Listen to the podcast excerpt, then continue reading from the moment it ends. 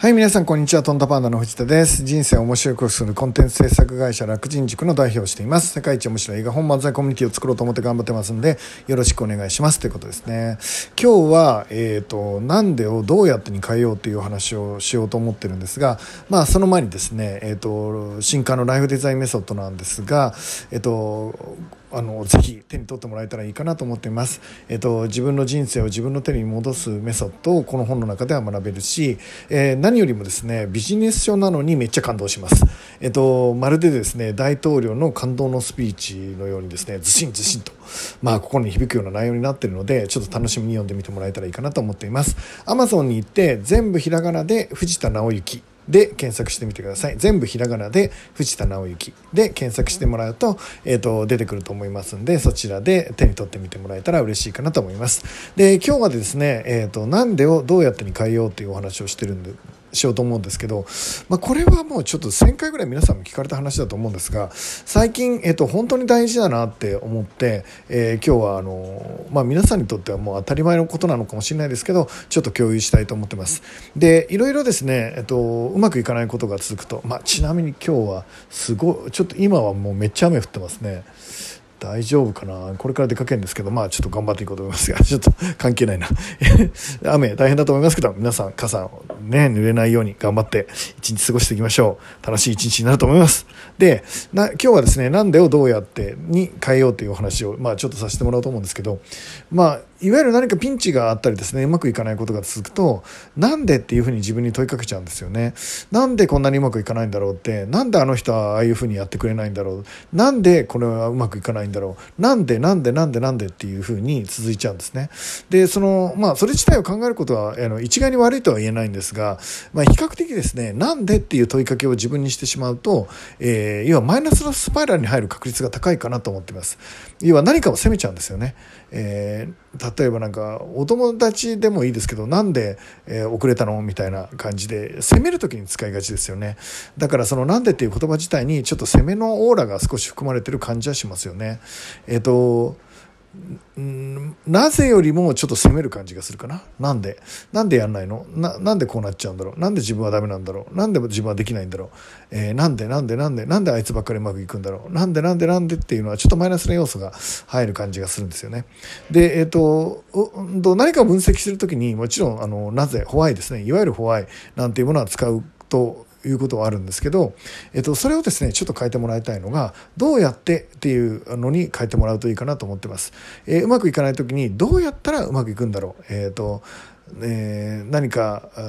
イライラする人がいたらどうやったらもっといい関係になれるのかなとかですね。で、そのどうやったらっていうふうに、えー、何でを変えていくとですね、まあ、要は新しい解決策を自分の脳みそに問いかけることになるんですね。で、それよりも前段として、えー、理想形についてちょっと考えることになるんですね。えっ、ー、と、どうしたら、えっ、と、自分は、うん何理想的なものになるんだろうっていうことですね。何かピンチがあった時に何でうまくいかないんだろうって考える前に最初に考えるものは1番。まずどうなったら嬉しいかを考える。2番、えー、どうなどうどうしたらそれになるのかを考える。っていう2ステップですね。で、えーと、まずですね理想形を考えるんですね、えーと、困ってることがあって今落ち込んでることがあって今いわゆるうまくいってないと自分が認識しているものがあったらそれがどういう状態になったら自分としてはいいのかっていうことですね。それを考えて、そのためには何をしたらいいんだろうっていうふうに考えていくっていうのが2ステップあると思います。つまり、まず理想形が分かってない人が僕はほとんどだと思ってるんです。えっと、動けない人、うまくいってない人は、こうなったらいいんだっていうのが分かっていないので、えー、まあ、要は考えることすらできないということですね。うん、例えばどういうことかっていうとですね、うんえーと、例えば、えー、うんまああの女の子とデートの約束をしていて待ち合わせ場所まで行く時に、えー、っと渋滞にはまっちゃったと。で渋滞にはまっちゃった時に、まあ、あの待ち合わせ時間に遅れちゃいそうだと。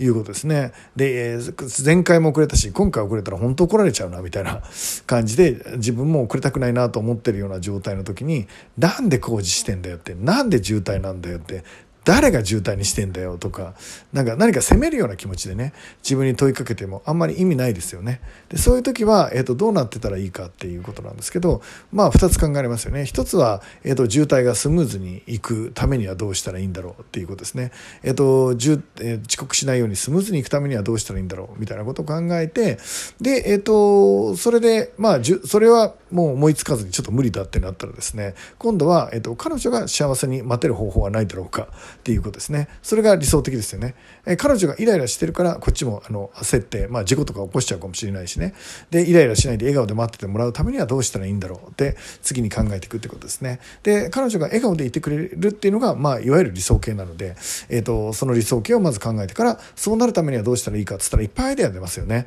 えーと、ちゃんと遅れちゃうことを正直に謝る、えー、次回からちゃんと遅れないよっていう反省を本気でするとかね。でえっ、ー、とあの少し遅れてるんですけどうんと本当にごめんなさいとか遅れた分はですね土下座でカバープレゼントでカバーお金でカバー、まあ、いろんなカバーあると思いますけどまあそれであの冗談でも何でも彼女が笑顔で幸せな気持ちになってくれれば目的が達成されるよね。重要なことは、えーと、渋滞を、まあ、もちろんスムーズにいけたらもちろんいいんですが、えーと、いけなかったとしても本来は彼女を笑顔にするために、えー、デートに向かっているので笑顔の彼女を作ることができるなら逆に渋滞したおかげでさらに笑顔になってくれるようなことはないかとかですね、えー、アイデアを出していくっていうのが人生ではプラスになるんじゃないかなと思っています。で、これは今、いわゆるデートだけじゃなくて授業でも何でもそうなんですけど、なんでうまくなんで俺ばっかり、なんでこんなにうまくいかないんだって、本当に経営者になるとね、皆さんもこれから経営者になっていくと思うんですけど、え、ー、と、なるとですね、そのためにそのことで悩むんですね。なんで、どうして、なんで僕はダメなんだ、なんでできないんだ、なんで進まないんだ、なんであの人やらないんだ、なんで、えー、と思うようにいかないんだ、まあ、いっぱいなんでが来てきてですね、ねどんどんそのために自分が落ち込んでって力が出なくなっていくってことがあるんですよね。なので、え、ー、と、皆さんに考えてほしいのは、本当はどうしたいんだっけって、どうなってたら理想なんだっけって、えー、それを考えながらそのためには何が自分にはできるんだっけって。自分にできることできないことそこでクリアにしてですねできることをやっていくしかないじゃないかっていうので切り替えていくっていうことですね。そのことによってあ気持ちがですね明るくなれば明るくなった気持ちが明るい未来を作るっていうことですね、えーと、気持ちが人生を変えていくっていうことです。で一昨日かなえー、一昨日に天竺マンさんってちょっと知ってる人もいると思うんですけど天竺マンさんの講演会にがねあのお友達が主催してて、えーと、そこにあの参加させてもらったんですね、えー、本当にあの勉強になる回でした。ちょっと天竺マンの方が分かんない人はあの検索してください、えーと、いわゆる山崎邦生さん。あの今だと何落語家のあの、なんだっけ、大晦日に必ずダウンタウンと出てくるあの人です。あの人の相方だった人が天竺マンさんなんですけど、まあ、いわゆるお笑い芸人だった人ですね。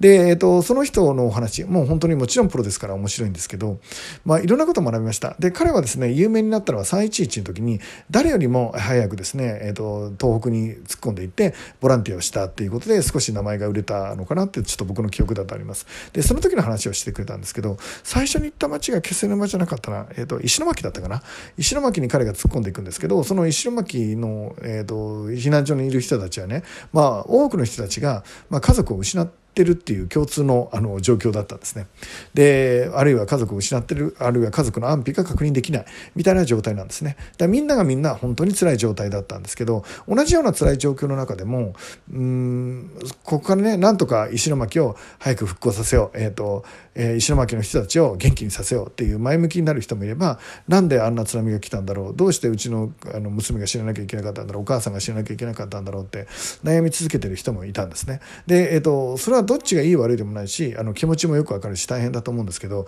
同じ状況の中でも、えーと、立ち上がることができる人と同じ状況の中で、まあ、落ち込んでっちゃうっていう人もいるっていうことですね。でそれはまあ人それぞれでどっちがいい悪いしどっちが偉い偉くないっていう話ではないんですけど、まあ、より幸せに生きててる方は、まあ、言うまでもないっていうことになります。で、えーと、簡単にね、えー、だからもう元気で家族が死んだって前向きに生きろとはもちろん言えないです。えーと僕だったら落ち込むだろうし僕だったら数年は立ち上がれないことが大切な人なんかを失ったらねあるかもしれないあるかもしれないんだけどそれでも、えーと、どうやって、えーと、このピンチをね乗り越えていくんだろうってどうしたらもっとみんなが笑顔になるんだろうどうしたら自分は立ち上がることができるんだろう、えー、なんでなんでなんでからどうしたらっていう問いに変えた時に、まあ、少しは光が見えるのかもしれないなっていうのを、えー、それをお話を聞きながらね感じ取りました。えーと、僕自身はもちろんあのまだまだ弱い人間でうんなんでって自分を責めちゃうこともいっぱいあるんですけど、えー、もう一度